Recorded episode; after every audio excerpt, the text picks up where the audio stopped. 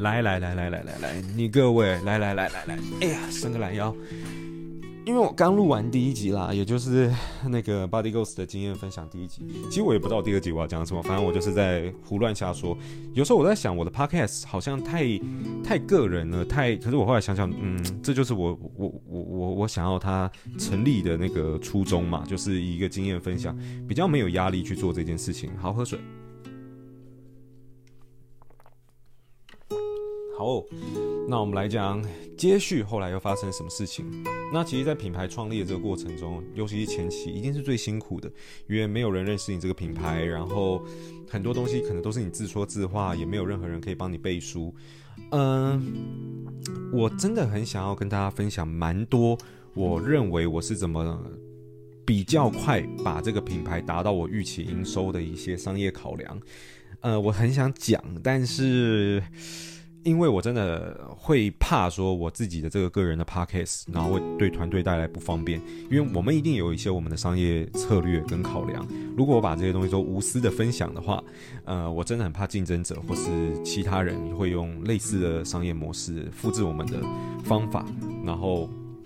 呃，影响到我们的团队，所以我可能没有办法讲真的非常多。我认为这我我我到底是怎么做的这个部分，可能大家要再尽量一下，因为我我认为这背后是有一些我自己觉得很多竞争者没有在做的一些商业考量跟决策在背后。那我讲出来的话，可能会让我们失去一部分的行销竞争力。好，那反正后来我们就做了很多事情嘛，包含我们去赞助了很多赛事、举重比赛，我们自己也有到举重比赛摆摊，然后呢，呃，试喝计划让大家去喝，然后没有什么人理我们，讲真的就没有人看过我们品牌，然后那个时候大概是我们品牌，呃，刚成立，其实也没有多久诶，大概应该这样讲好了，我们的公司成立时间是二零二零年的四月吧，可是我们是到八月的时候。才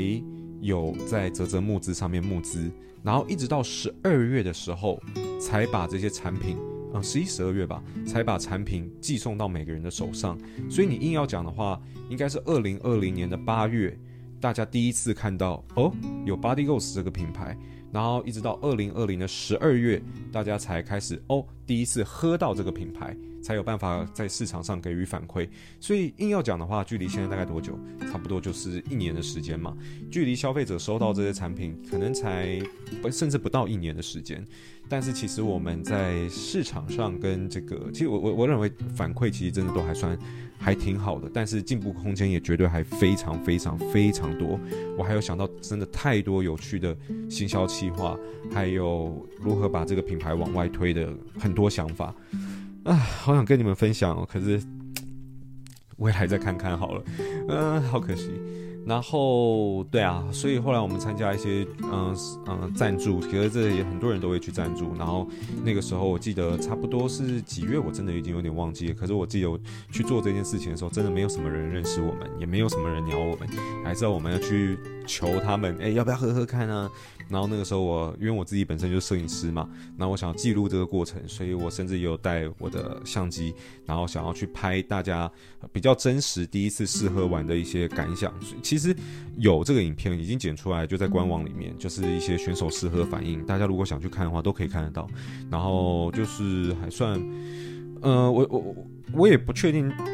那那应该也不是当下的客套啦，但我认为大部分人的反应都还算不错。比方很多人觉得我们木瓜牛奶这个口味，我真的也是超爱，我超爱喝我们木瓜牛奶口味。然后觉得这个东西很像外面市售的木瓜牛奶等等的。那呃，其实后来就是这个产品大概就告了一呃一一段落，但是现在还是有啦，只是说我们的。呃，商业模式当然还是要不停的有其他的产品嘛，针对我们的 TA，所以后来很快的就进入到大家比较熟知的呃豌豆蛋白这支产品。那这支产品跟乳清蛋白比较不一样的是，我们当时是想要针对素食者去做出一个素食者也可以喝的蛋白。其实当时我们在做这个乳清的时候，我们大概就已经知道说很多哦，对了。如果硬要说为什么后来选择做运动食品的话，我觉得这上一集我可能没有讲。其实讲出来就是我就是这个市场 TA，然后我认为这个市场值得提供一个更好的产品，所以我们就来做这件事情了。讲穿了，其实初衷很单纯。然后我希望我我可以提供的这个企业理念跟形象，是可以帮助这个这个这一群 TA 或是这个产业让它变得更好。所以其实，在我们后续的一些啧啧募资，包含现在的麦片啊，还有呃已经结束的豌豆蛋白饮，可能都可以看到，我们是以豌豆蛋白饮来讲好了，我们是真的有跟 One Tree Planted 这个。组织合作，当时每一个赞助者，我们就帮他们种下一棵树，到最后种了，我记得两千五百六十六棵吗？我有点忘，可是就两千五百多棵树，这是真的，这不唬烂的。然后呢，包含说我们这次的麦片也有跟碳足迹追踪的的的第三方合作。然后去看能不能帮助达到节能减碳的效果，所以其实我认为我想要提供的就很单纯，就是在这个市场里面，这些体验里面，我希望大家可以值得用喝到更好喝，而且配方更好。因为就像我说的嘛，我我设计的配方，基本上我我们设计的配方都是针对我们的 TA，可以更快速达到增肌减果、增肌减脂，甚至可能是瘦身的效果的配方。但这个东西我不会特别讲在那个我的行销文案，因为尤其是瘦身这种东西根本不能讲，我们可是被罚过的哦。然后好，嗯，前期不懂事嘛，有些东西能讲，有些东西不能讲，还不是很熟，所以在行销文案上，对，可能不会讲那么那个，所以可是我现在就讲了。然后在企业责任跟这个品牌理念上，我希望是可以帮助社会变得更好。这个就其实就是很简单，我的初衷就想做这些事情，所以我们才成立这个品牌。那就接着继续讲。呃，我们很快就进入到豌豆蛋白饮。那个时候，我们想要做的其实很单纯，我想要提供的是，呃，市场上比较，呃，因为当时我们做出乳清的时候，很多人就反映说，他可能有乳糖不耐症，然后呢，他可能，呃，是吃素的，那能不能饮用这个乳清？可是基本上，它是它是蛋奶素，可能就不是那么的，不是那么的适合全部人啦，包含其实我。我自己也应该是有一点乳糖不耐症，我喝牛奶其实还蛮容易拉肚子的。那那个时候我们就决定，好，那我们就来出一款素食的这个乳清蛋白饮给，呃，不是乳清，素食的蛋白饮给大家。后来我们就决定做这个豌豆蛋白。那即便这个豌豆蛋白做出来后，市场上也有其他豌豆蛋白，虽然市场上豌豆蛋白很少。但是我敢说我们的配方很不一样之外，真的比别人好喝太多。你如果现在在听，你如果现在正在听的观众，就是你，就是我现在就在说你，你可以去买我们的 豌豆蛋白饮，你买一包就好，随便。你买巧克力口味好了，然后因为我最喜欢巧克力口味，然后那个 你再去买一个竞争者的，你随便找一个竞争者，然后也是豌豆蛋白饮，你也买一样口味，你喝。我跟你讲，如果你真的觉得别人比较好喝，你私信我 IG，我退钱给你。真的真的啦，我就是真的这么有自信，不是不是那种夜市夜市叫卖老板的那种在乱，也不是说他们乱喊，可是就是啊，你懂的，我是真的对这个产品很有信心才会讲这个话。那反正后来，我认为这支产品的设计理念是好的，然后我们的配方也是很特别的，然后我也觉得它很好喝，然后再加上我们的企业理念跟品牌理念都是朝着呃一个稳定的方向，我们期望中的方向去走，所以最后在募资的结果，我认为其实还算是不错。以那个时候来说，你看我们就是这么新的一个品牌，其实很很少人认识我们，在网络上讨论度也不高。那可是我们第二支产品就最后就做出了六百八十万的成绩。我个人认为还是挺好好的。那这边我也想跟大家分享一下，嗯，包含到现在第三支麦片了，正在正在进行。呃，也想跟大家分享一下，是包含我第一集的时候，我是不是有跟大家提过？我认为商业计划书其实不太会往这个方向去，就是我只说了，我认为会照着商业计划书真的实际。走的这个几率大概只有百分之十，百分之九十都不会发生。那其实我讲真的，我已经有点忘记我两年前做的 business plan，我的设定的损益两平时间是多久了？我记得可能也要个三年到五年吧。但我觉得没有意外的话，今年年底就有可能 break even 了。所以这相对是非常非常快的，因为跟我当时设定的时间点相比，我们说公司成立是去年四月的话，然后可是呃第一份资金出去大概是什么时候啊？但如果论研发来讲的话，很早就出去了。可是呃差不多，我认为我们损益两平的时间大概是花一年半到两年半之间。就可以达到损益两平，这已经比原本预估的速度快非常非常多了。而且我也敢说，以大部分新创公司来讲，有办法做到两年就损益两平，这是非常非常好的成绩，这是很难得的。那我就说了，运气好一点的话，其实基本上我觉得今年底就可以达到损益两平，就算比较差，我认为也是明年中就可以达到损益两平，明年中之前就可以损益两平，所以。呃，我我我觉得这这个倒还算是一个对于团队，还有对于我们在做的这个产品品牌来讲，是一个蛮大的肯定的。对，那后续就像刚刚讲的一样，我们针对我们我们的理念跟我们的诉求其实不变，我们的 TA 也没有改变。嗯，有有些东西真的蛮好玩，蛮蛮有趣的，也可以跟大家分享。比方就是刚刚讲的 business plan，你在设计，你在一开始在想，我们都不要讲 business plan，我们在我们就回去讲，你一开始在设定你的品牌，你想要做的事情，往往会跟你最后的结果是有很大的落差。比方说，我一开始在设定我们的品牌形象的时候，我希望男女的比重大概是一比一，就是一半男生一半女生。但实际做出来以后，到现在，我们实际女性购买的族群大概可能占了百分之七十吧。呃，六十几、七十之类的，有时候可能七十几，所以其实这个这个设定上就跟原本的预期有蛮大的落差嘛。但这也没有所所谓的好跟不好，呃，你可以自己去判断。虽然跟你一开始预期的有落差，但这不代表呃百分之百的不好。你可以自己去判断说，嗯，也也也许你开发了一个不存在的客群嘛，然后你还是有办法 make profit，那这些都都无所谓。所以这还是看每个。创业的人是怎么去看待这件事情？我们基本上是不会强硬的去把这个男女比重去把它拉回来，我我个人认为是没有必要的。然后，所以后来我们的第三次产品也是比较针对我们的 TA，也就是女性族群比较多的这块去做一个麦片的产品。然后呢，里面的呃配方，嗯，我相信我前几集 Podcast 可能都有讲过，就是比较特别，大家也可以去看。现在泽泽正在募资中。然后，对啊，可是可惜了啊！我是觉得有点可惜，就是这支产品的表现并没有前几支好。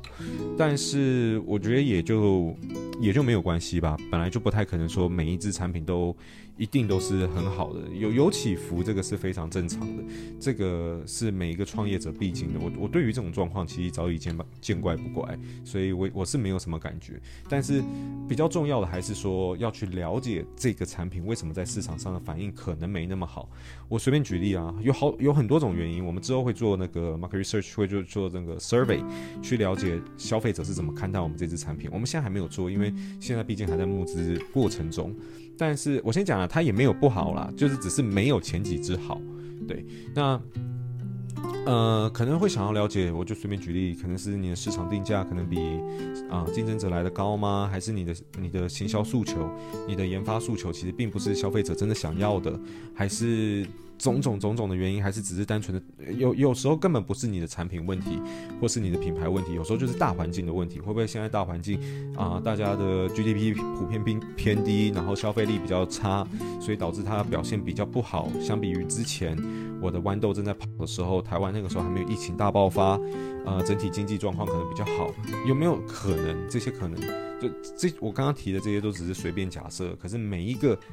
都听起来是。还蛮有可能发生，而且还蛮合理的。那这个东西就变得很难去证实了，因为在我们在做 A/B test 的过程中，最主要要考量的点就是你你控制变异那些东西要要把它弄好嘛。变音基本上越少越好，不然你的影响的层面可能就会太复杂。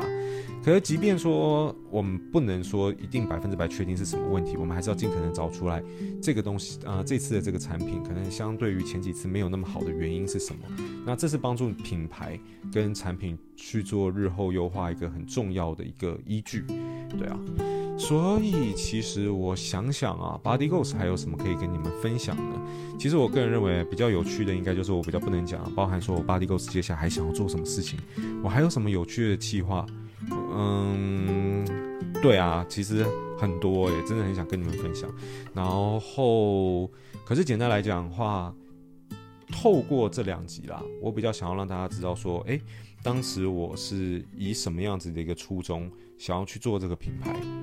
然后呢，在这个品牌的初期，我们做了哪些事情？去帮我们自己去做风险评估，帮我们的品牌去做定位。当然，我不能说带着你们看，就是包含就是我上一集就有提到，我很想把 business plan 直接摊给你们看。你们看到我们做的商业计划书以后，你们就会更有感觉哦，原来要花这么多时间，然后做这么多 data，然后呢看这么多东西，才有办法去评估说这个市场到底是好还是坏，然后它的成长率大概是多少。我们做每一个。动作的背后其实都是非常的有逻辑的，都是评估过很多了以后才去做的。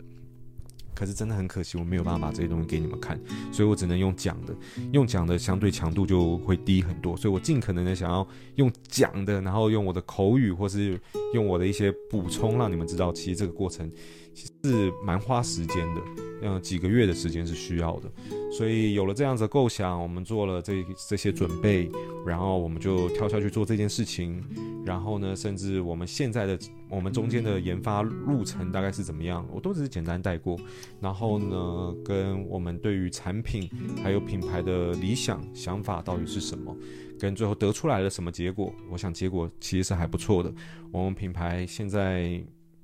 呃啊，我今天很想跟你们讲营收啦，反正其实也不能也不能讲这个数字，讲的也不对。然后，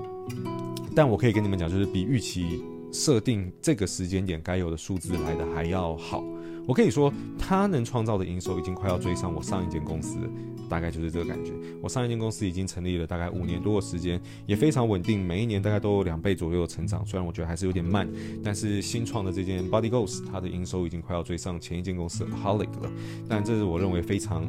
非常、非常天，呃，就是非常正常的一件事情，因为。它这个品牌是建构在很多刚刚我讲过很多已经成型的基础上才来做这件事情，所以它速度相对非常快。对，我也提到了这个公司成立的几个时间点，还有它的速度，让大家心里可能多少会有个底，说如果我今天要创业，我可能那个流程可能会长什么样子。虽然每个人创业过程真的完全不一样了，我只能说。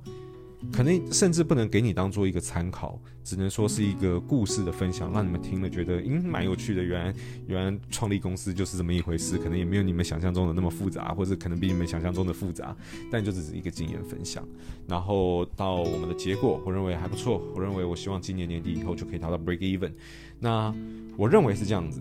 接下来呢，我会想要做一些。我可以说，你们在市场上看到的其他乳清品牌、运动食品品牌没有做过的一些行销策略，那我认为对于这个品牌来讲，应该也都是好的。那我认为啦，应该是等到我真的做了以后，嗯，我我我基本上我有个蛮特别的一个一个一个一个一个感觉，我不能我不知道怎么讲，就基本上我只要想我想到我要做的事情，我基本上都做得到。包含我近期，我之后也还有一篇 podcast，我会跟大家分享。我买了一台小牛，然后我我为我为什么买，然后这个小牛对我带来什么东西，我觉得这都可以跟大家分享。对，反正就是其实基本上就是我基本上一定会做。那你们就等我把这些东西大概做出来以后，至少不要让 competitors 有机会超越在我们前面把这些事情做出来嘛。然后呢，等我做出来以后，我再来跟你们分享我做了什么。然后呢，跟我为什么会想做这些事情，甚至这些事情做下去以后带来结果会是什么？我觉得我的 podcast 大概就像这样，大家可能就会跟着我一起在我的公司一起行走的感觉。虽然你们没有办法知道，提前知道我想要做什么事情，你们看到的时候可能都已经做出来了，我再来跟你们分享。但对啊，